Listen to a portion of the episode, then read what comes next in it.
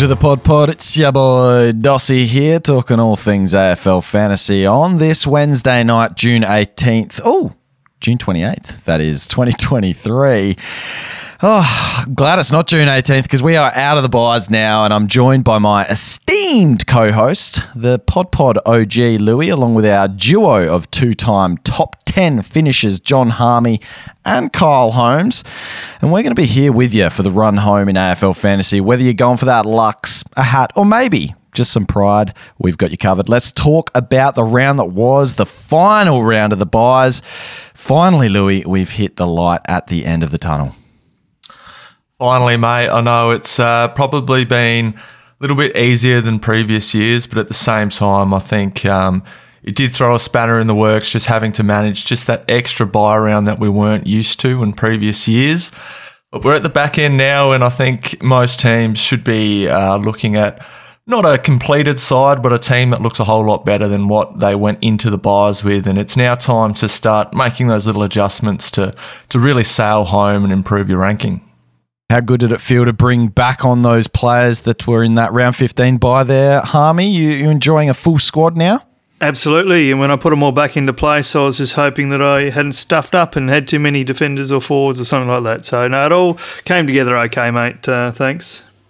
And feeling good yourself there, Holmesy, as well. Ready to attack this last bit of the AFL fantasy season. And, uh, well, you're probably looking forward to 2024 already, aren't you? Nah, mate, looking looking all right. I was uh was excited to bring everyone back on and you know potentially complete the side this week. And Elliot Yeo decides to hurt his hip, which means it's going to be a sideways trade, and oh, who knows where we'll end up this week. So it's you're never up for too long in fantasy. So, but nah, it's not not too bad. We knew the risk taking him on, so it just is what it is. It's kind of cool though, isn't it? It's like another curveball for the season for us to you know to cool. mix it up. It's like a re- it's like a reset back to the preseason when we all started panicking uh, pre round one. And Dossie, you said it's on the uh, the home stretch, but it, it's hard to believe that just a fortnight ago we're only halfway through. So you know it's round sixteen we're coming into, but obviously we have got round twenty four this year with the gather round, so it should be an interesting next two months. Can't bloody wait, mate. I can't bloody wait. But I mean, that's so funny though, considering our teams. I mean, many of our teams are already getting close to, you know, in brackets, in, in quotation marks, complete. So I guess the next few trades or these next kind of few weeks of our trades are going to be really critical to getting those final big dogs for these next couple of months. Looking forward to every moment. But let's recap the round that was first and, and go back to that final bye round. And I want to hear how you went first, Lewy. Yeah, uh, not too bad. Uh, I thought I was really going well, and then there were uh, some teams that just absolutely sailed home with some big scores in that last game. But I scored a 2044, which is some pretty cool territory to be in when you're considering that it's just a top 18 for the scoring, which brought me into rank 3,618. So looking at about a you know 3,000 improvement over the byes or thereabouts. Um, uh, I'm sure Harmey will keep track of that as well because we are quite close together. But no, I'm pretty happy with the bye rounds overall. No, that's an, that's an awesome rise, and I've seen you having. I mean, this is probably, unfortunately, one of your lower rank, uh, one of your lower scores when you're actually being able to come on the pod. We've been relaying your scores when you haven't been on here, and they've been some monster scores for the round. So, yeah, good effort across the byes. Lou, have you been tracking those scores, Harmey, and how was your final week of the byes? Uh, yeah, yeah. I've sort of well, Lewy just put 600 uh, ranking points on me over the bye, so he's done bloody well there. Um, my week wasn't too bad. I came up with a score of um, 2071, so ahead of you there, Luke, um, which brought me in about 700 positions. So I'm sitting at uh, 4243 um, at the moment. So I think I must have gone up about two and a half thousand positions. I think over the course of the four four bye weeks. Um, so Lewy, you must have been about three thousand up, I reckon, um, based on that. And finally, Holmesy. How was your bye round uh, planning this year? Did you do your usual jump during the byes? Yeah, capped off pretty well, Dossie. And to be honest, I made some pretty shocking trades throughout the byes as well. Not shocking, but probably not the ones I should have made. But had a 2107 this week. Uh, that actually brought me up another 1800 spots into 6416, which is pretty good considering I started the bye rounds at 13.2. So I've halved my rank. um, things moving in the right direction, and yeah, fingers crossed I can keep going. Uh, but yeah, there's some pretty good teams out there, so yeah, just fingers crossed. Unbelievable. Yeah, that's a great rise for old Holmesy. Getting back to his old ways in uh, being an actual good coach on the show. So I appreciate that from you, Holmesy.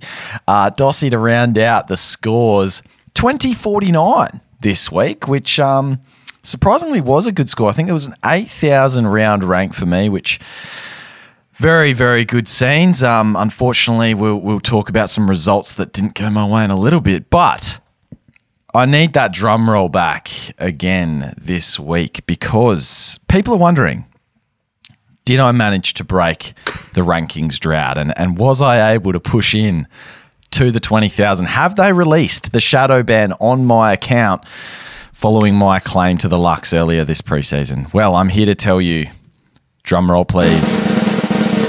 I am now ranked 321st overall plus 18,000. But um, look, it's been a journey and I'm now inside the top 20,000 guys. Thank you.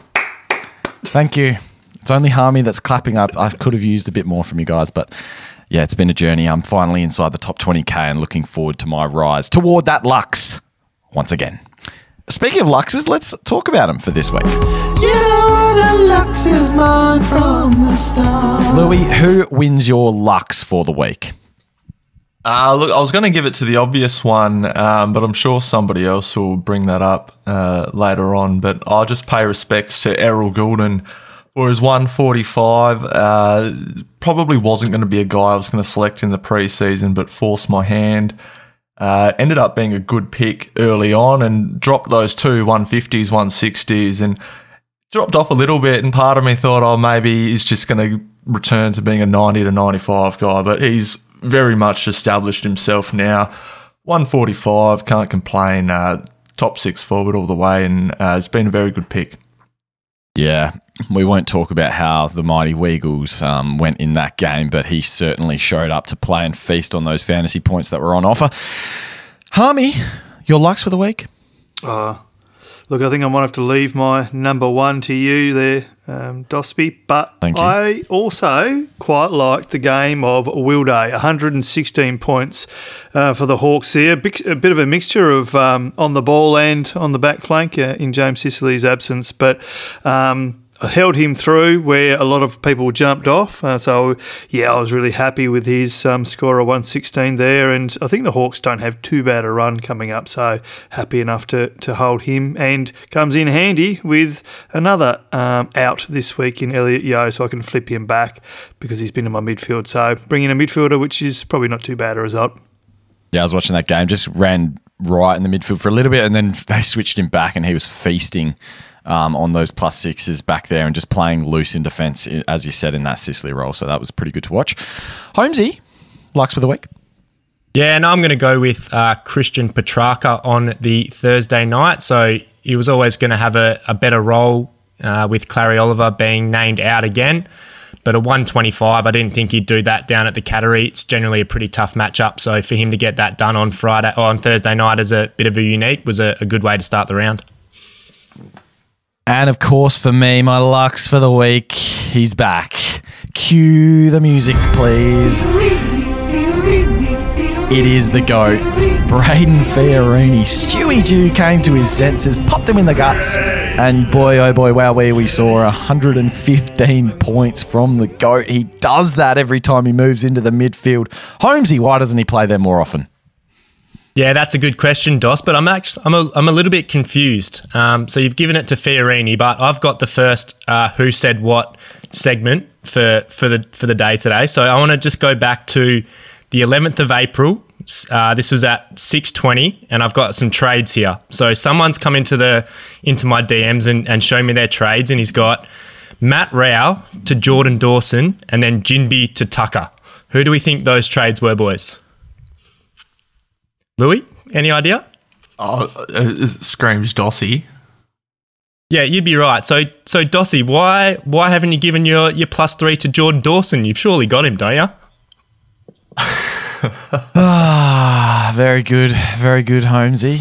Um, Yeah, look, I've been the biggest fan of JD for, for many years, as we know. Um, going back to the Sydney days, watching him lay 24 tackles in the NEAFL back then. And um, yeah, just was screaming for him to play in the midfield. Didn't think it would happen this year. And, and what happened this year was the, the one bloody year he actually moves into the guts. Yep, the 172. My God, that was hard to watch on the weekend. I've uh, I've unintentionally set that up very well, haven't I? I was I couldn't believe that you weren't picking Jordan Dawson with the highest score of the season of every player, I believe, for your for your Lux, mate. Oh my god! Yeah, no, that's that's completely rough. But I'll, I'll take the goats one fifteen instead. Oh, that was an, a complete performance from Dawson though, and and should have been, as they've now said, should have been rewarded the kick after the siren to have probably the greatest, one of the greatest games of all time in the modern era. That was um, unbelievable. So, guys, is he is he a um, must have on the stretch home? Do I have to pay up that millie, Holmesy? You absolutely do, mate. But where are you going to find the coin? It's a big jump from Elliot Yeo. It's a it's a big jump from just about anyone. So so good luck. Ross, did you did you go up in ranking this week with the Dawson 172? Yeah, without it, yes, I did. Yeah, I jumped Yep, like okay. I jumped five k ranks, I think, without JD. So big week for That's Dossie. interesting. Maybe you were able to hide behind that top 18 a little bit there, but it is interesting that you were still able to go up with that. Well, well, Yeah, Lewy, I, I suppose you had Jordan Dawson go 60 above his average, but he had Fiorini go 60 above his average as well. So it pretty much evened out. One percent owned. Fiorini. There you go. the All right, let's get on to our sucks for the week. Louis, take it away. Yeah, so my uh, I, I often um, struggle to come up with the sucks because I'm I'm not really too upset with a lot of the players on my team for whatever reason, even when they do truly suck. But uh, this week hurt because all I needed was Bailey Humphrey to go 50 uh, to be able to facilitate my trades this week. I'd planned the trades the previous week based on that uh, and sort of did the maths on Selby's website and figured out, all right, Humphrey only needs to go 47 and he dishes up a 36 or whatever it was, and I'm 5k short of my ideal trade. It's pretty flattening, and uh, for that, because of that reason, Bailey Humphrey's got to get the sucks for me this week. Yeah, that hurts. That hurts in the byes. Uh, Harmey, do you have a different sucks? Uh, yes, I do have a different sucks, uh, and unlike Lewy, I find it very easy every week to give my sucks out because I've had quite a few bad plays. Um, but this week, I thought I'll trade. Oh, last week, sorry, I thought I'll trade my worst player to the best um, money-making player, best mid-price player in the comp available. So I went um, Johnson out and Elliot Yeo in. That one cost me one point because Johnson had 99, I think, and uh, Elliot Yeo got 98. And it's also cost me another trade, so that's cost me two trades. So my sucks goes to Elliot Yeo this week. Uh, thanks, Yoey. Harsh on the great man. Um, struggling with the injuries, but you know that's har- Harmey is a harsh man. Holmesy, what about you? Yeah, mine's going to go to Jye Caldwell, and he's actually been very good for me. He's made over, a, or pretty much 100k since I brought him in. I think he put up two tons out of his three games that I had him, or maybe a, a, a 90-ish score, and he had the low break even. He really should have gone this week for me, but I thought I'd ride it one more playing against Freo. The midfield role was still there. He just didn't tackle. Um, so for that reason, he only put up a 69, still got his possession. So didn't quite get it done. So yeah, Jye Caldwell, and hopefully I can move him on this week, but it's going to be a little bit tricky with the Elliot Yeo uh, situation as well. And my sucks for the week. Um, I'm giving it just to a bit of vintage Dossie trading. I've I've been a really really good student of the game. I think I followed some of the advice from the group quite well in the in the last six or so weeks and had some really good trades up my sleeve. But this week, it was vintage Dossie. We had Pedler, Atkins, and uh, Bergman going out uh, last week, but coming in was Windhager, which I think was solid. Elliot Yeo, which was also very solid until the injury news, so probably not so solid now. But th- thirdly, it was Kitty Coleman that made his way into Dossie's squad. And this was off the back of being told not to do it on the AFL Fantasy Fanatics little live stream right before the game started. They told me this was from Brisbane fans as well. They were saying, don't do it. He's not fit. He's not looking good this year. What I want to say is he's looking fit. He's looking fine. He lacks thirst, and I was lied to on that stream. That's what they should have told me. I never would have picked him. Kitty Coleman in the squad, unfortunate for me.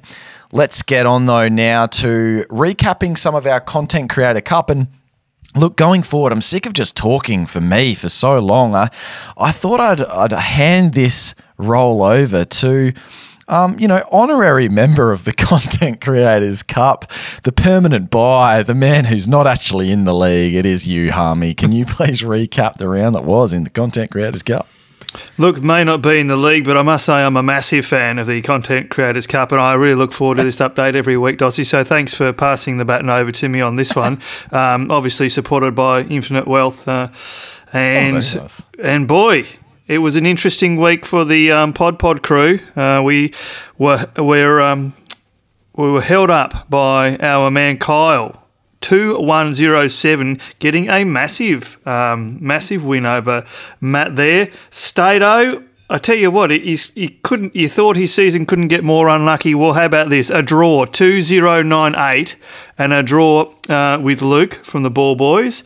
Um, Louis going down to Nathan from Hat Chat, um, and Dos Rera Oh, one point loss. Honestly, heartbreaking stuff for some of us this absolutely week. Absolutely um, robbed. and that was with the Jordan Dawson on the opposition. That was absolutely robbed. Jake from Hat Chat we were I was waiting for updates. I was sending him. I said I sent the message of robbed with the uh, the the meme of the Adelaide Crows fan. I mean that was just absolute bullshit. But um, mm. we'll move on though and talk about some. Did he send you a Twitter message, mate? Uh, GG or whatever it was. GG too easy. Uh, no, no. and did we get a response to that message, we, mate? we did from Sanch. Yeah, we said yeah. He said he's finally. He said, oh, I just decided to have a week off, relax, you know, from the from the Twitter, and I come back back to this bullshit or something like that. but then uh, Jake, no, he was too nervous to talk until he got the dub. So I'll probably enjoy a message from him in the coming days now that it is confirmed. I think he was very nervous of a late adjustment and for Dossie to get the dubs over him. Alas, champion data couldn't come to my aid there. Uh, now, Holmesy, you've been keeping a track now as well of our beloved listeners in the Pod Pod Challenge, and uh, give us an update there.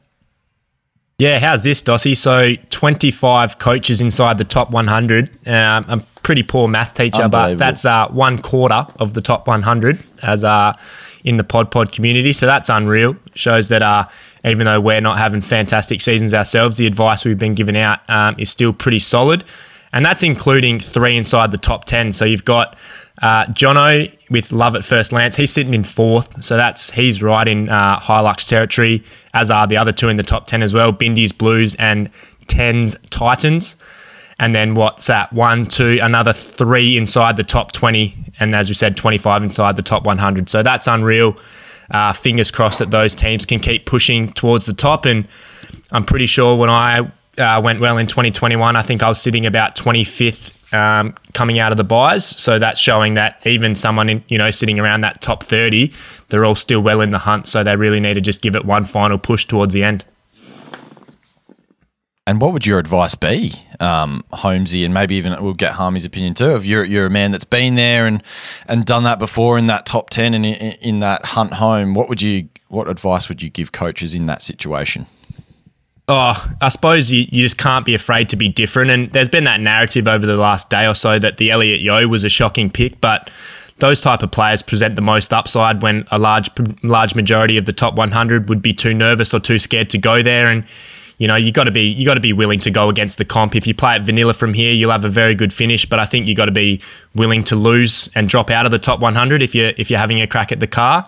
I'm not saying be stupid and, and trade out just for the sake of trading out, but just be really really smart and, and maybe play the game a little bit. I, I was really heavily invested in Selby's top 100 and top 50 numbers at this time of the year and, and seeing how that ownership lined up just to, to be a little bit different. I know the famous one was there was a week where everyone sort of went Dan Houston and I zagged and went uh, Daniel Rich instead, and that that allowed me to put on you know sort of 20 points a week on most of the coaches in the top 100. So just being really smart with your trades and and yeah, just backing yourself and not being afraid to be a little bit different.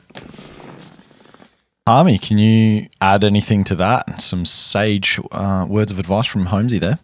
Oh, look, yeah, really just support all of um, Holmes's comments there. I guess there's probably a different strategy if you are uh, like leading or if you are chasing, um, but you really do have to play your own game and focus on uh, the ownership uh, percentages and and who has got what in the, you know, uh, those teams above you, um, and look at the run home as for the teams um, and the players that you're looking to bring in. So looking at their ownership percentage and the, yeah, their matchups coming forward. So.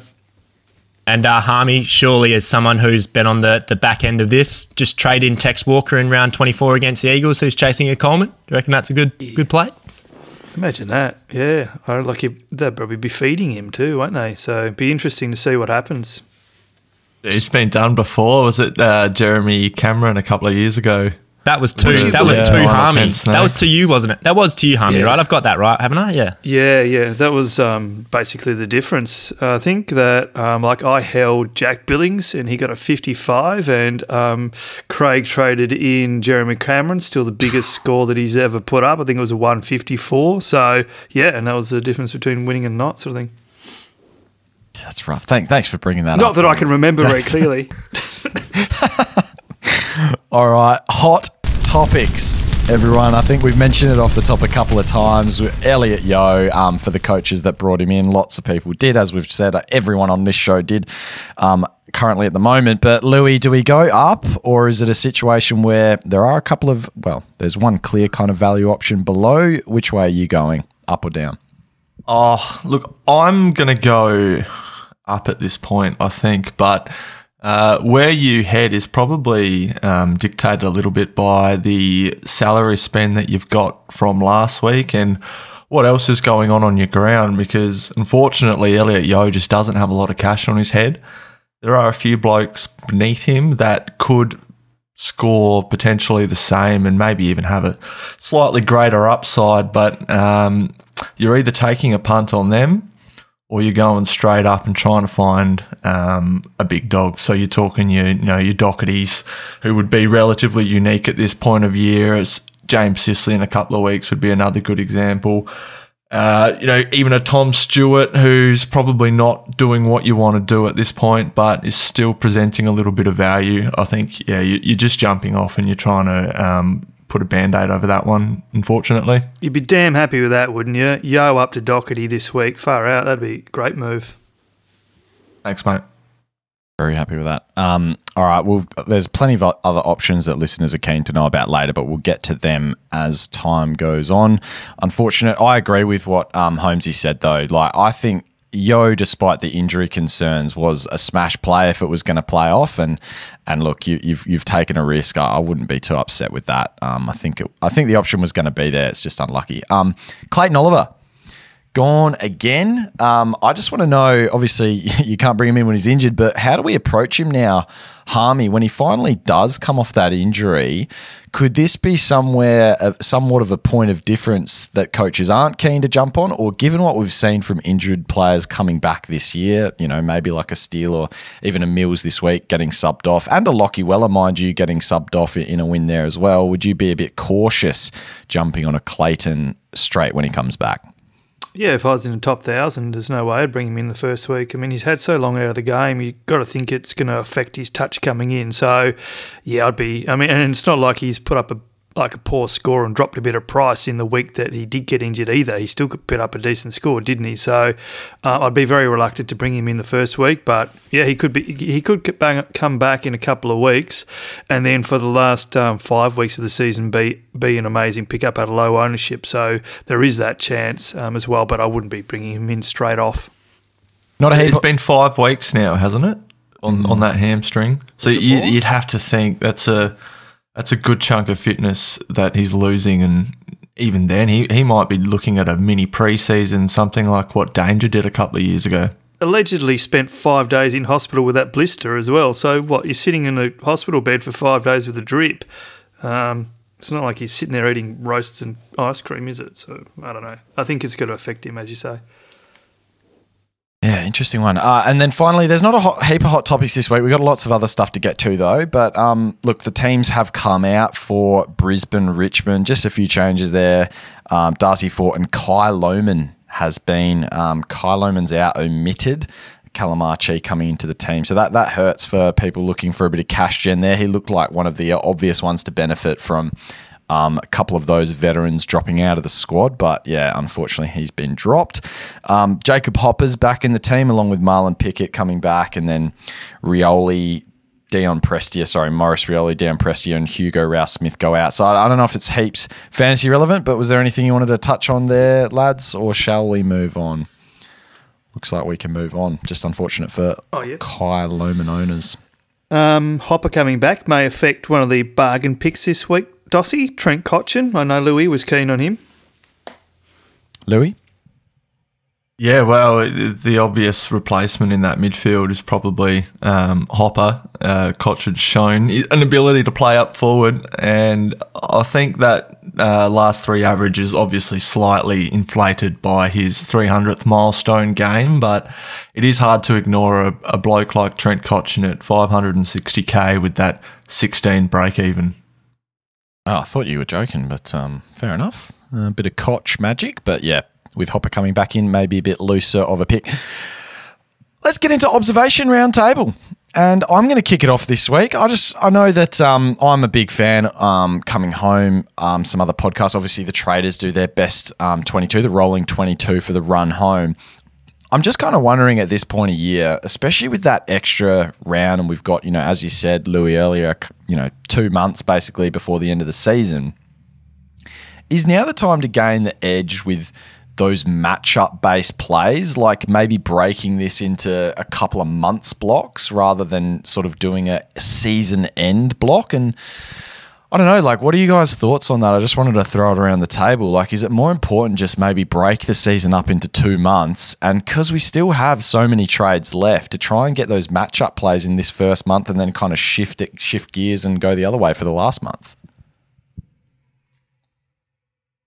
Yeah, a- absolutely it is. I think Dossie. Um, we're seeing with New Age Fantasy that there's just a wealth of information out there on Twitter, Spotify, just all the platforms. There's a lot of people who are very clued in, and and it's harder than ever to try and find that point of difference in our teams. So. I think splitting it up into chunks, a little bit like how you would in draft, might be the new way to start trying to find that edge. Uh, certainly in the latter half of the season as well, when you're looking at luxury trades and you're not making that high risk uh, sort of trade to cull somebody for somebody else, it's more of a play the matchups type thing. And, you know, if that results in 50 extra points every single week, then that's massive when it's extrapolated out to, to eight games of data. So I think that's going to be the new age fantasy way to go.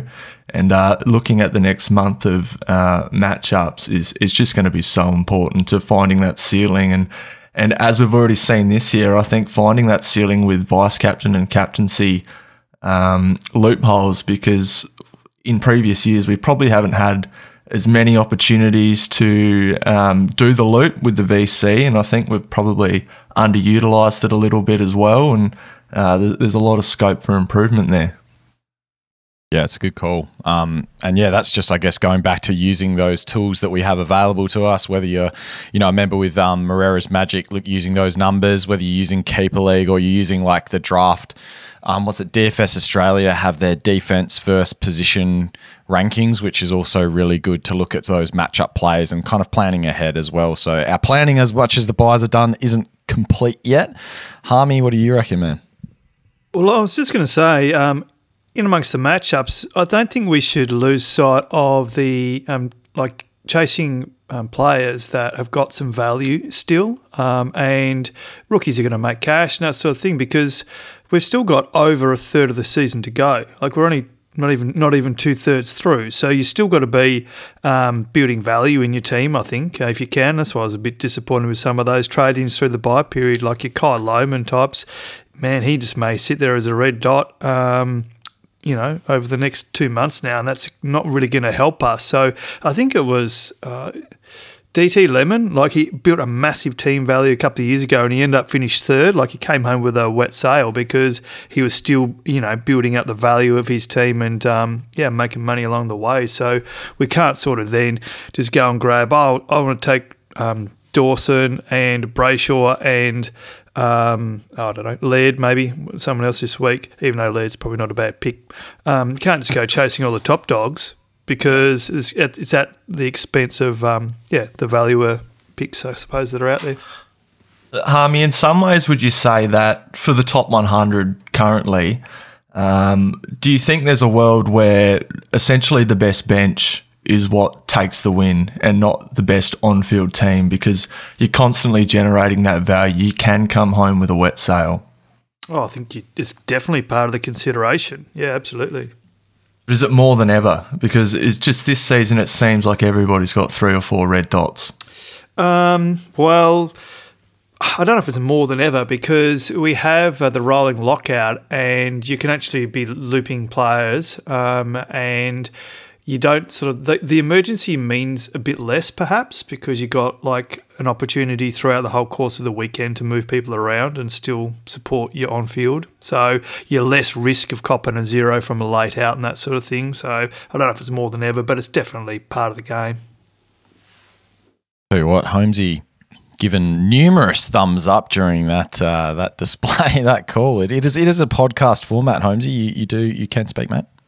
Yeah, well, uh, Harmey summed it up beautifully, right? Like I, I spoke about it before how I was 25th coming out of the byes and ended up, you know, finishing second.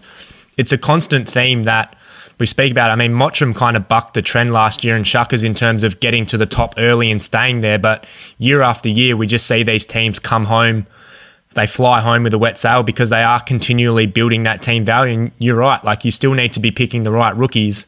It's not the time to just burn your benches and not have any money to upgrade. You might have a complete team at this point, but there's still always the better players that you want to be able to jump to, and you're going to need cash to do that. So you're right, Dossie. If you don't have a Dawson, you do need him at some stage, and he is that expensive. And good luck getting there if you've got a whole bunch of rookies on your bench that are 200, 250, 300k because you're not going to be able to get enough money from them to get up to those players. So, yeah, it's I I don't know whether it's more important than ever, but it's definitely a part of the game that is overlooked. We think we get to this point of the year and, and that's it, but we still need to be really smart with how we manage our benches and generate the cash. It probably extends a little bit out to some of the mid prices we start to, and obviously not all of them, but I know I've been looking at some matchups and I've seen some coaches that are still you know, uh, doing some trades with a, a James Worpel, a Finn Callaghan, these types that uh, many teams started, and we all traded at some point, maybe around round five or six, and it was probably for the better at the time, but you do sort of sit back and think, well, I wonder how much better off I would have been to wait another five weeks, generate that extra 200K, have that, you know, 80, 85 rolling average there and address other parts on my field as well. So, yeah, I think there's a lot of improvement to be had for that sort of stuff. Yeah, I often look at the um, team value in the top 100 and kind of think that you know a few of those people sitting a bit further back with the team value are to, as you say, come home steaming um, on the run home. It might be one for my cuz Papowski to kind of give us those uh, those million dollar kind of rankings and see where people are sitting and maybe even give us that crop range that we're looking for earlier in the season as to when we should be really cropping those trades and, where we're sitting the at. crop range. The crop range from uh, from Cuz Papowski. Very scientific. Yep. out. Um, I know that Louis, you have another observation for us this week.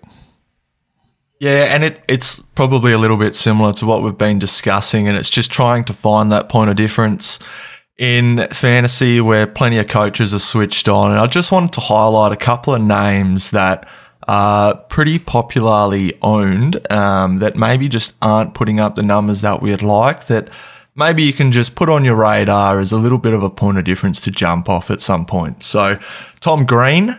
Uh, someone who's had a phenomenal season and been an awesome starting pick. Uh, his last three is currently 97, last five 102. Uh, he started the season like a house on fire, but he's 36% ownership.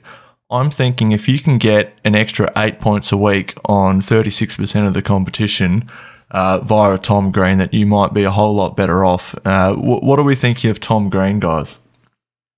I'm not the one to comment on this, uh, Louis, because I traded him out and he put a 170 on my head. So I think oh, it's really tough for these players that do have the ability to go 130 plus, which we have seen Tom Green do what? I think he had a high 120, a low 130, and a 170 this year. So he has had three monsters. and he has some good matchups coming up. So you are right. You're, you're absolutely spot on. He hasn't been putting up the numbers in the last five, but has he had a few tough games? Has there been a reason that, you know, maybe he was tiring towards the bye and then that, you know, freshens him up and, and he's ready to go um, in the second half of the season? I'm not too sure, but I do think you want to be smart about when you do trade these players out. And that just comes back to the matchup argument that we were speaking about earlier on in the pod. Yeah, probably a difficult game this week against Melbourne, but I, I, cause I kind of looked at trading him throughout the byes, but I didn't. Um, because after the Melbourne, he's got the Hawks, Crows, Suns, Bulldogs, then a couple of tough games, the Swans and Port, then Essendon and Carlton to finish. So it's probably not too bad a run, is it? No, it's not. So maybe that's one that you just hold off for a couple of weeks, but there's certainly scope for um, for a better player there if you want to get an extra few points on the comp. Another one is Sam Walsh. Uh, he's not as highly owned, but some did jump on early. And look, I just wanted to mention this guy just purely based off his last three and five, which I'll be mentioning with all these players 76 last three and 86 last five from Sam Walsh. First of all, can't wait to pick him in 2024. But second of all, um, are we just putting a line through him now unless he gains forward status, which I think he is in line to do? But um, geez, it's even then he's not even knocking on the door of being a top 15 forward with those numbers. You, you say that, Louis. You say you can't wait to pick him in 2024, but the, the start that he had, he's still averaging 102 for the season. So at this point in time, if he does turn his form around a little bit, he's still not going to be heavily underpriced. But he's someone I'm definitely looking at. I think with the potential forward status, it's it's a bonus as well. But we know what he can do. He's he's their future. He's their star. If there's any if there's any inkling that Carlton are going to turn their form around, then he's going to be a big part of it. And you would think that he's going to go back to being that one 100 to 105 um, averaging player. He doesn't really tackle enough. He he's definitely more reliant on heavy disposals in that in that Carlton system, but yeah, man, he's someone I'm I'm looking at this week. Um, he's just someone I love, and he's clearly underpriced for what we know he's been able to do ever since he came into the comp in 2020. Yeah, I, I tend to agree, Kyle. I think if you're an owner now, you, you're selling low, and um, everybody who's not an owner is looking to buy low at this point. So, and if that forward status does come to fruition, then that's going to be huge. The next one, which Harmey you mentioned earlier, is Will Day, and I've got him in this list just I know he had a great game last week, and that was off the back of a role change. But previous to that, he was just a little bit underwhelming, sort of floating around that 85 to 90 mark. He's owned by 30% of the competition, and knowing that the role just is fluctuating slightly a little bit, are you just thinking that maybe there's a way to, to find an edge on the competition there as well? Well, if we have a look at his splits, sorry, Harmey, I was just gonna, I just did have a point on Will Day actually. If we look at his quarter splits, he had 24 in the first quarter, and then he had that monster 50 in the second quarter when he was able to really sit back behind the play. And then he had two other quarters where he just scored in the 20. So although he had a good 116, it was really off the back of that 50 point quarter. So you know, if that if that just is a normal game, then that's a, a, flat sort of hundred score. And we've seen him have a flaw this year in terms of not a sixty, but he's prone to putting up a an eighty score off the back of thirty possessions. So if he's not able to get back into that loose man role, which he won't be in two weeks' time when Sicily comes back, um, I think he's absolutely someone you can you can look to sell high on and get an edge over the comp. He's probably the perfect player that I spoke about in terms of getting off to go someone that's a little bit more unique with a better ceiling.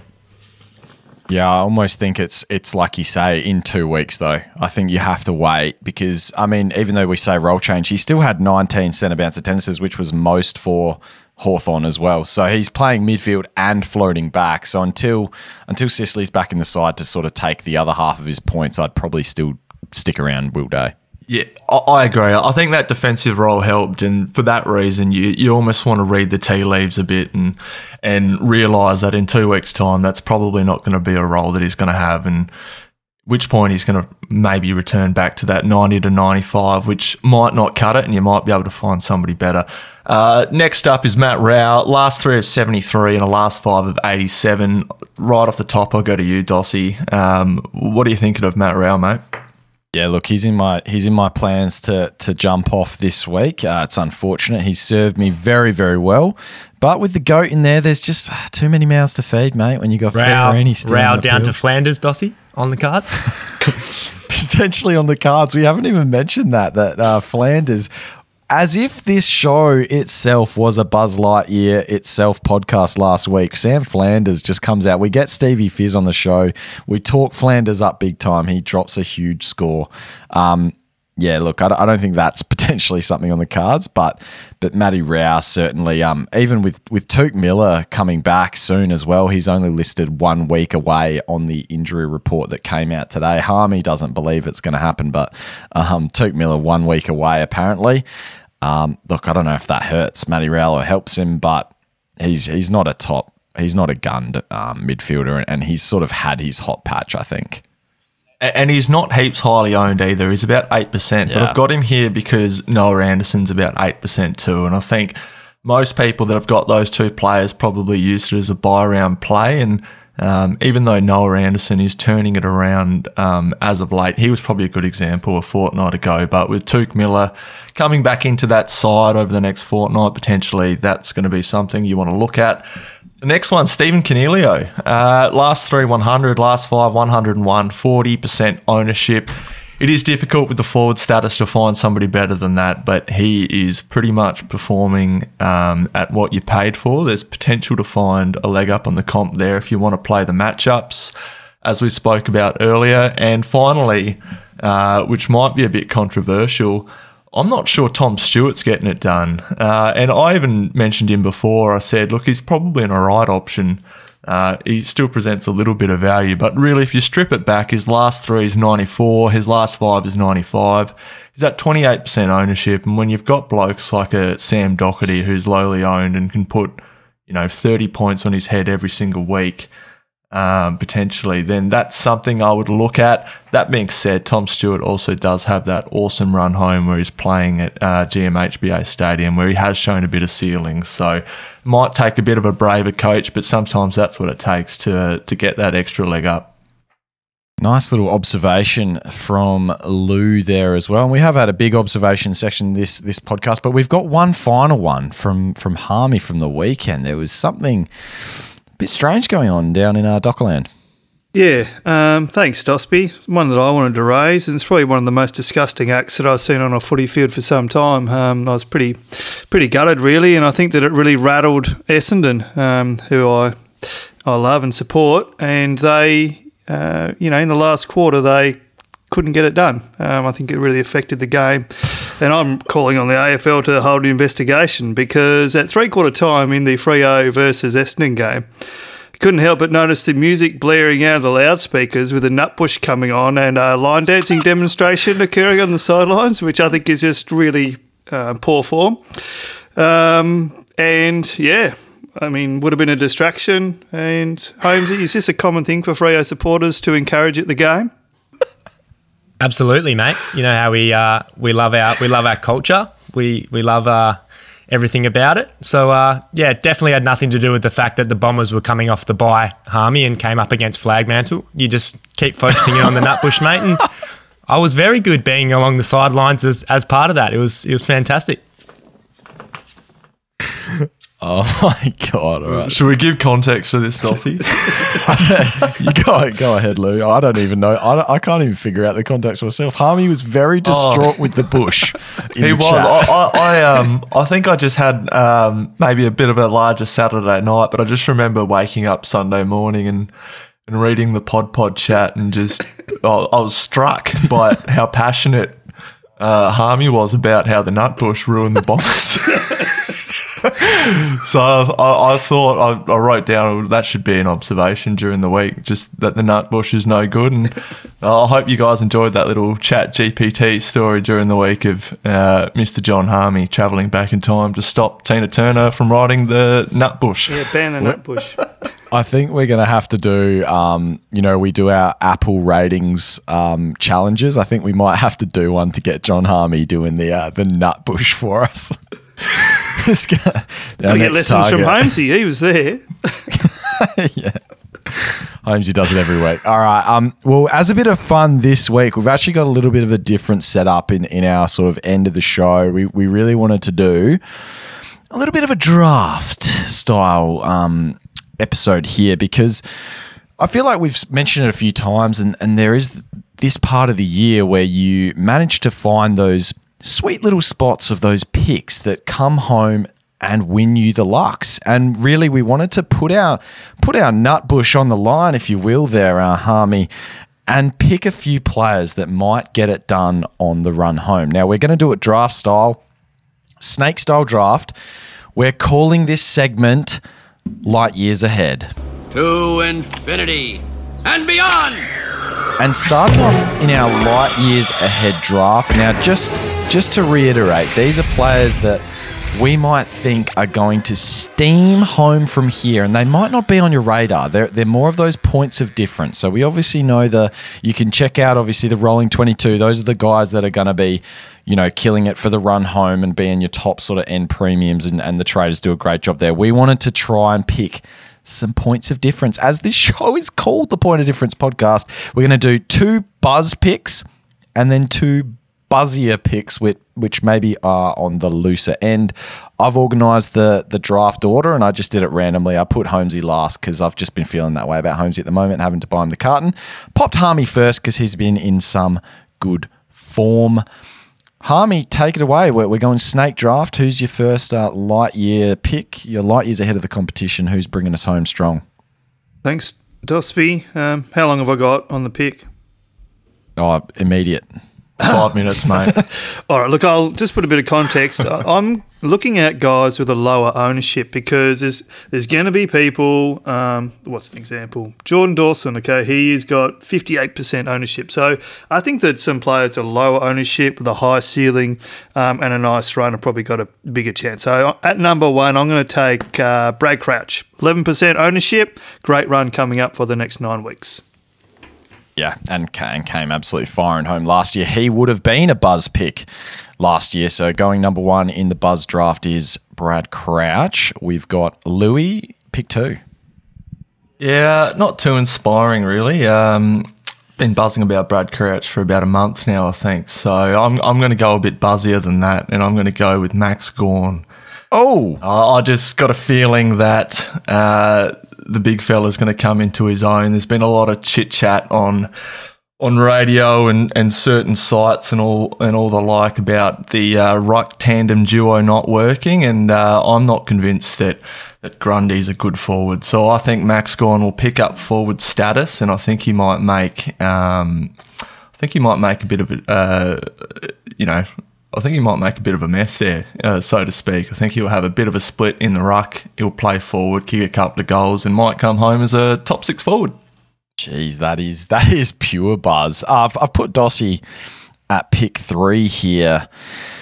Oh, it's a tough one. I've got a few to pick from here, but um, I think we've mentioned him a couple of times. And look, I'm going a, a bit further ahead. Obviously, we're saying from here, and and this is a buzz pick, but I think the moment that Sicily steps back on the field, he has to be in every team. I think he's going to be the buzz pick of the year. He's going to come home averaging 120 plus and be a guy. We saw him just play loose in defence in his last couple of weeks before suspension. He's going to be fresh off his suspension as well, and he's just got that role. We saw him last year pretty much come home as well and get a 150 in round 23 last year, I think it was. So, uh, James Sicily, my uh, buzz pick, round one pick. Huh, uh, Does he play West Coast uh, to finish the year? Obviously, they just played them, but Mm, let's have a look. I'll have to check out the sketch. I just think, regardless of sketch, that Sicily's going to carve. Let's have a look. Uh, in the meantime, Holmesy, you take your pick.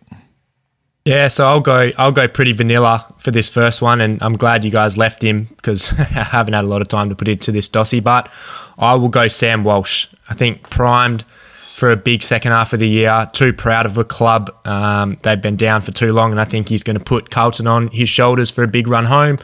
What he can do from here, I'm not too sure, but he's definitely underpriced for what we know he can do. So I'll go Sam Walsh, and then I'll go I'll go a little bit more of a buzz pick, and it's not the optimal time to pick him, but I'll go Kieran Briggs with my second pick, and I'll make the prediction that I'll be able to trade him up to English at some point in the next five or so weeks for about 150ish k. I think he'll just keep going, even though he's got the tough matchup this week.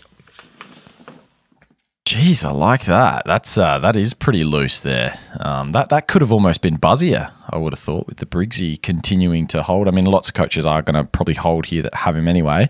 Um, Oh, this is really a tough pick too because there's some quality names left on the board with low ownership, and if this guy doesn't get picked, I'll be surprised. But oh, maybe I should just go him. Yeah, I'm gonna I'm gonna go. I'm, I'm going to obvious one because this is Buzz. Buzz wants to be right, and uh, Buzz does look ahead of the competition. Seven point eight percent owned. Looked a lot better on the weekend. You've you've picked um, Brad Crouch with your number one pick. How about Jack Steele? I think he looked much better on the weekend, and I think there's much be- better scope for him to come home absolutely like a steam train, like we've seen him do before. Um, scored himself 104 points, 12 tackles in still low time on ground. Surely things turn around for Steele soon, and he can fire home. So Jack Steele and James Sicily, pretty vanilla for old uh, the OG Buzz here, I must say. Are you being tricked by the lack of strapping on the knee, or do you think he was actually moving better, Dossie? I, I definitely saw some. Well, I mean, 104 points in low time on ground. Like when he was out there, he was looking better to my eye. He, he definitely was moving a little bit better, but you don't reckon, Harmey, you reckon he was still waddling a bit? I think he's still, he's not 100%. Just on that, why Harmey, do you think there's any chance that they uh, the low time on ground continues this week and they manage him halfway through the third quarter against the Eagles if they're up by a big margin, or do you think that he's the captain of the club and it's shown that you just really need to spank the Eagles to to get that big percentage boost? What do you think? Well, there's the extensive history of research I've done on it. Mate says yes because uh, Callum Mills did it last week. Yeah, but I don't know. I think the Saints have been trying to talk down this Jack Steele injury for a couple of weeks now. They keep changing their mind what it is, and I don't think they'll admit fault by uh, by resting their captain. And you know how that you know how we kickstart this this Buzz Lightyear um sesh? We pop the C on the great man on the Sunday night. What do you guys reckon? All right, um, now it's over to you. Who's it over to? Hang on, it's oh back to you, Louis. Yeah, so um, this guy's a bit surprising actually. One percent ownership, uh, 107 average, 109 last five, 110 last three. He's got the D's, Hawks, Crows, Suns, Yep. Dogs, Swans, Port, Bombers, and Carlton. It's Josh Kelly. We know what he does. Uh, we know he's an absolute jet. Uh, He hasn't had the ceiling that we've been accustomed to in previous years. He's got a top score of 126 and a lower score of 91, uh, but it does show his consistency. And if he can come home uh, strong, then that's a player that I would love to jump on as a point of difference, just knowing what he's capable of. Juicy option. Uh, back to you, Harmey, for your pick, your first, your last Buzz pick, and then your first Buzzier pick. Yeah. Oh well, look. Being we're, being we're going buzz, I'll probably throw this one out to Bevo's favourite son at the Bulldogs. He's now pretty expensive, but as a back, Caleb Daniel five percent ownership. I think um, there's a good chance that he could finish, you know, averaging hundred or more, uh, and prove to be a bit of a good pod uh, for those that own him. Yeah, but is that going to win? Is that like 120 on the run home? I feel like that's what we need to. Get Well, compare that. Let's using Louis' example earlier. Most of us have got uh, Tom Stewart, and let's say you had, um, yeah, Caleb Daniel instead, and there could be a big points difference every week if Louis is right. I think Well, if if if Caleb Daniels going to go at 95, which is conservative because he's going 110 plus um, over the last you know six seven weeks, then he's still um, you know a great player in your side because of that versatility between forward and defence. So I find it hard to believe a, a 95 averaging Caleb Daniels is going to be your your worst player uh, in your forward line and back line each week. So he might just be the ultimate fantasy swingman on the way home. Oh, okay. I, for me, that's more of a a woody pick, potentially even dare I say a Mr. Potato Head there for you, Harmey. But uh, do you want to take away the, the your first Buzzier pick? Yeah, I'll take Woody because I think everybody knows that Woody was the true hero of Toy No, Story. that's that's a lie. Okay, I'm gonna look. I'm gonna throw out. You'll like this one, uh, Buzz. The forgotten man of the AFL, playing for a team that has a really great run home. His team sucks, and he's probably their best midfielder. His name is Luke Davies-Uniacke, two percent ownership, and I I'm amazed that he's two percent. yeah. Luke Davis, 嗯。He's uh, What do we think, Dossie? well, yes, it was LD Spew earlier in the year um, when and LD Poo when I owned him. But um, yes, hopefully on the run home he does lift his game because um, I think it was last year. It was as early as last year when he moved into the midfield, high high time on ground, high centre bounces, hits every stat line, and he came steaming home and, and actually was one of the reasons why I had a solid end to the last season despite having a rancid start to the season. So yeah, great pick, Lou. And and a lot of those types of players do come home strong just because it's winter and the ball's a bit heavier. There's a bit more tackling and there's a few more contests. So you know, it's not a bad shout actually. It's good. What's your buzzier pick then, Lou? Mine's Shannon Hurn in the retirement parade. So No. it's probably not something that you'd it. be jumping on now because there's a long time to go in the season. But we know he's retiring this year. We know he's got a ceiling. In fact, we know that just about his median floor is about 80 just with his kick ins. Uh, and all the chip chip that goes on in the West Coast backline. But I think that Shannon Hurn on the way home, uh, certainly in the last, you know, two to three weeks, could be absolutely mammoth. And and maybe that's one for the guys who are ranked top 100 to think about in a, in about two months' time. That is a, uh, a, a big call, Shan. I feel like I'm the only one who's understood the the the buzz assignment. Yeah, no, it's a good one. It is a good one. Um, well, I'm going with a guy. You went LDU, the other part of the song here, Parish to uh, Darcy Parish contract year. He's only got eight weeks to prove his monstrous deal that he wants at the end of this season. So, um, I think Darcy Parish. Just I know we've just seen his first game back from injury. Look, he only had 24 disposals and, and a few marks against um, Fremantle. You know, I feel like he's just going to build form from here and potentially be that huge uh, wet sail that we need on the run home. Holmesy, go back to back here, mate. Yeah, so I'll I'll I'll fit Louis' assignment. I was going to pick a Ben Keays, who's actually not as highly owned as I thought he was, but I'll go a little bit more loose. I'll go the opposite midfield partner of Jon Harmey's pick, LDU, and that's Jye Simpkin, only 0.5% owned. Two years in a row, he's gone at 105 post bye, so we know he loves coming home with a wet sail. And uh, he's had a he's had a few weird injuries this year. He's clearly been out of form and, and battling some stuff. So um, priced at 626k, uh, you could do worse than Jye Simpkin. He's just been a little bit of a, a weird year. And the last one, because it is the buzzier buzzier picks, and I don't like doing these type of picks, Dos, because I'm never going to pick him. But Tanner Bruhn, 2.7% owned, and the comments out of Geelong yesterday that they're going to rest a lot of players on the run home to make sure that they're cherry ripe for finals. I can see him having a pretty predominant midfield role in the back half. And we know he can score. He's always had low time on ground, but he had an 82 on the weekend. He did have a 49 the week before, but that was he pretty much had that at half time and then had that injury and and then was subbed out. So uh, you could do worse than Tanner Bruhn. I'm not saying pick him, but this is the the buzzier buzzier section. It is the buzzier, buzzier section. I feel like I've just got too many good options of guys that I genuinely think could go 110 to 115.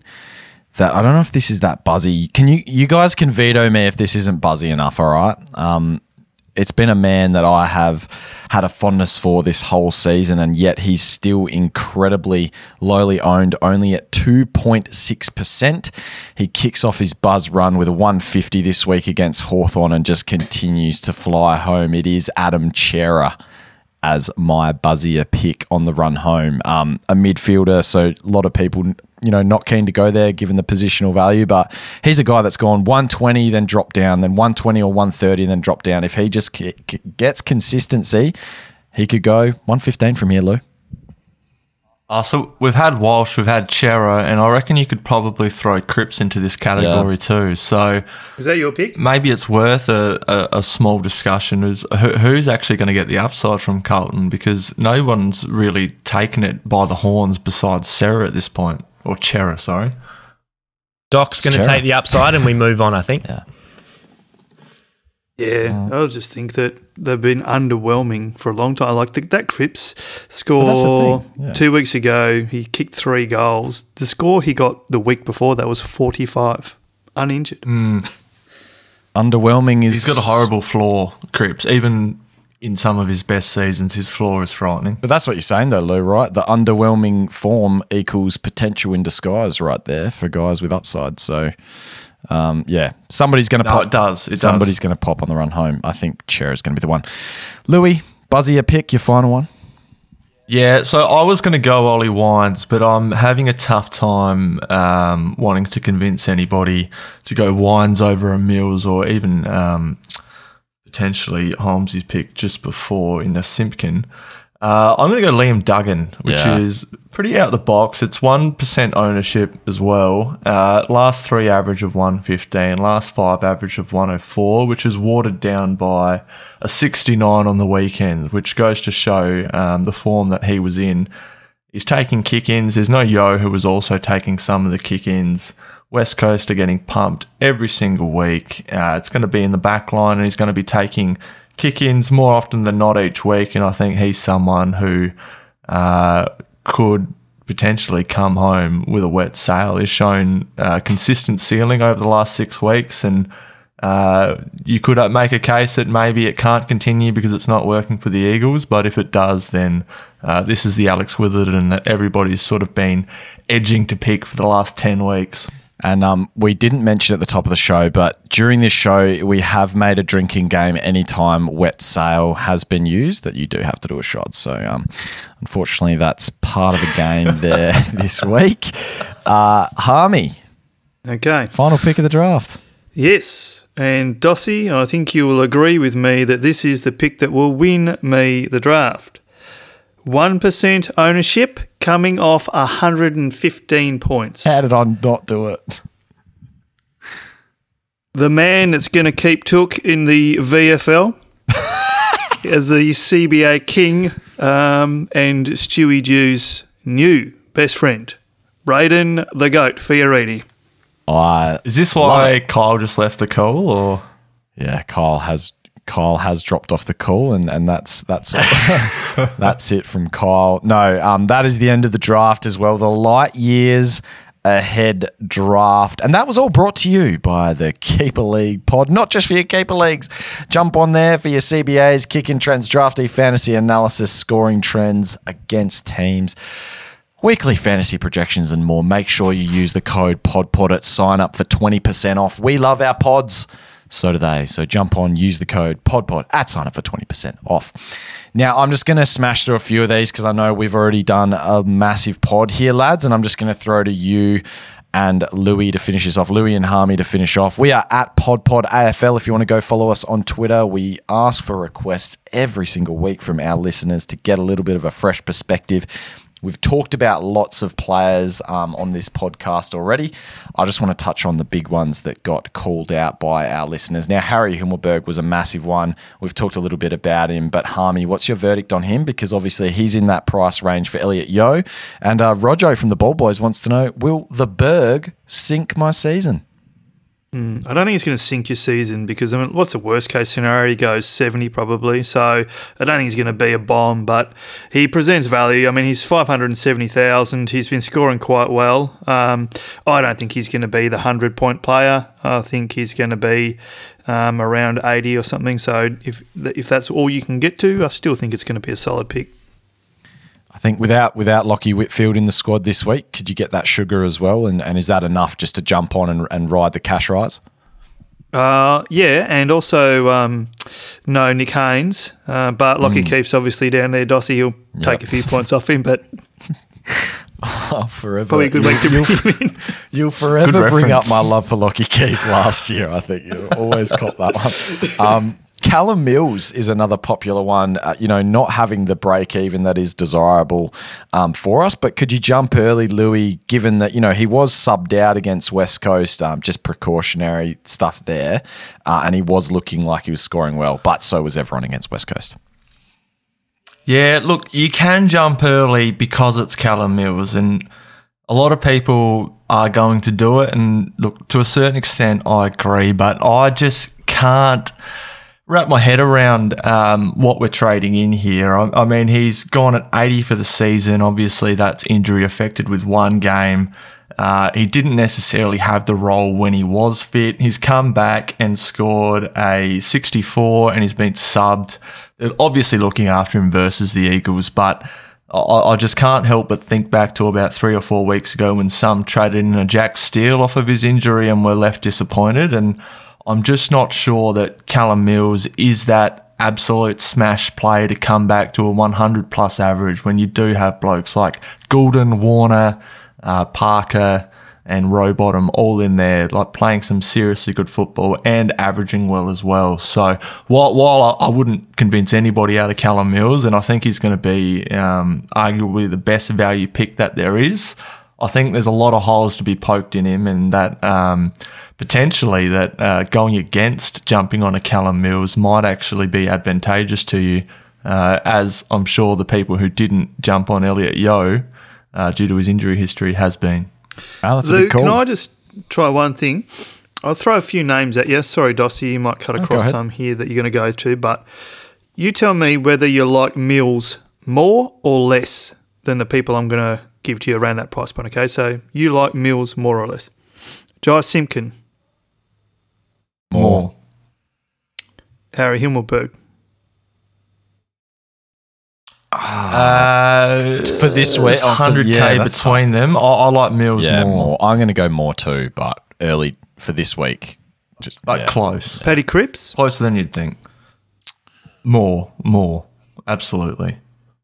They'll probably do because there'll probably be other Yeah, players that more. come up. But I'm just making Yeah, the point. I've- you actually, I think you said Yeah. you like him more than uh, all of I, those. I guys. think he's the best value option. I just think, like the conversation that we spoke about in um, our weekly observations and how we can find a point of difference. 50% of the comp are going to jump on Callum Mills over the next fortnight. You guarantee it. He's too cheap not to jump on. So I'm just I'm just pondering about whether or not you could pass on him and find upside elsewhere, even if it means not getting up to, uh, even if it means waiting an extra week to get an upgrade and going to a big dog the next week. Can that be enough just to to bridge that gap? All right, Flanders, it is Dossie. All right, sounds good. Uh, well, we could talk about we'll talk about Flanders in a minute. I want to talk about a guy that if he was in the Buzz draft, I would have probably taken him three to four weeks ago, given the form now. Um, you know, Jarman Impey, so 117 in his last three. I would have predicted this um, back then. Probably did on the podcast. I don't know, but we'll have to go back and look. But um, Harmey, he is coming home with a ready. Get your, your shots ready. Uh, wet sail here, but uh, Jarman Impey, do you reckon is he still going to bring that form home, um, even when Sicily comes back and you know just going forward? He's in ripping form. Well, you would have gone into that Buzz crystal ball and worked out that Sicily was going to get suspended again. Correct. wouldn't you? Yeah. Uh, so that's definitely helped him along the way. Oh, look, I, I think I have said before, I, I don't think he's um, the right type of player to um, bring in because he hasn't done this historically. But man, he's just making us look stupid. He is. Um, I watched the game on the weekend as well. I don't know, like just kind of got there as well. It just, I don't know, didn't seem that obvious to me. I mean, I was looking at a few Suns pretty closely, to be fair, but um, Another, Yeah, another, another one's Nick. Um, oh, sorry. Oh, fuck. For the Bombers, the forward. Martin. Nick Martin. Yeah, Nick Martin, sorry. Jeez, aren't you a blank, but Bombers He's just getting it done. He's just getting it done, mate. 110, 100 every week. That Nutbush still really hurting Harmey. You can't think Do about you think Bombers it's at the real moment. Harmey? He was one that um, I hoped would come up earlier in this podcast, but you know, as we approach the end of it, maybe we should bring him up. Nick Martin. Yeah, forward status as well. Oh, look, I, I don't think so. I think I said that two weeks ago, though, Lewy, and what an idiot I am. Should have brought him in. It's, it, it's the problem is he's just done it against such soft matchups, but I won't be surprised if he continues on because he does pass the eye test. He looks phenomenal. Just an outside player. That's the only dis- knock. He, he, you know, but you know what he reminds me of though, in terms of the ability to still score as an outside player. It's like that the Mitch Duncan kind of scoring mold where he just works so hard to get it on the outside, but he's also a good user and just finds space so easily. So, yeah, I don't know that that's that'd be such a tricky one because that'd be a ballsy pick at 840k to go. Um, on that sort of a po- uh, point of difference, it would have been a great pick. If you, I know, I think Jep had jumped on him maybe a few weeks ago on the byes, so it was a good pick by old Jep. Um, all right, let's get to just our last couple here. Sam Flanders, we have to do it. We have we're obliged to do it. Um, he's in the 400 Ks. He's come off a great game against um, Hawthorn. I will say I watched this game um, closely on Sam Flanders in particular he was playing high half forward for most of the game. So if you just looked at the center center bounces, you'd notice he he had a reasonable amount. He did jump into some center bounces, but they also, if you look at the center bounces from the last quarter, Stewie Dew chucked him in there when the game was in hand and played Noah Anderson forward to give him a run in the gut. So, um, and I think that was the quarter where let's have a look where um where Flanders did a fair bit of damage. So he had 30 points in that final quarter, but what do you guys think? Lewy, you're shaking your head. You're not a Flanders fan. Uh, I wouldn't even pick him up off the waiver wire if I was going to catch a donut. Jeez. Tell us what you really think, Lewy.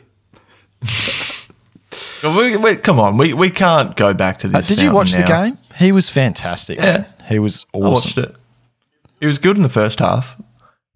Mm. He took that good mark up forward. I don't know. Yeah. I, I, I personally. That, that was when you started doing your whole Buzz Dos Lightyear routine in the chat. Yeah. All right. Well, I think that's pretty much all we got to cover. There's there's a few other requests, um, but yeah, sorry, we haven't managed to get to all of them. The last one, Butters versus Cornelio. Harmey, can you pay up for Butters? Butters. Okay, pay up for Butters. All right. Well, thanks very much for listening. Any words, final words of advice, lads, heading into the first week of back to two trades? Pretty dis- depressing with uh, just the two trades. Oh, it's been bloody good to actually have some games of football to watch. It's been a bit. Don't have to wait till four fifty on a Saturday afternoon for the first game to start. Yeah.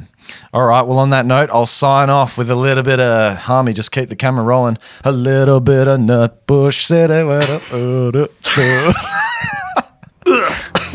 we'll see you next week.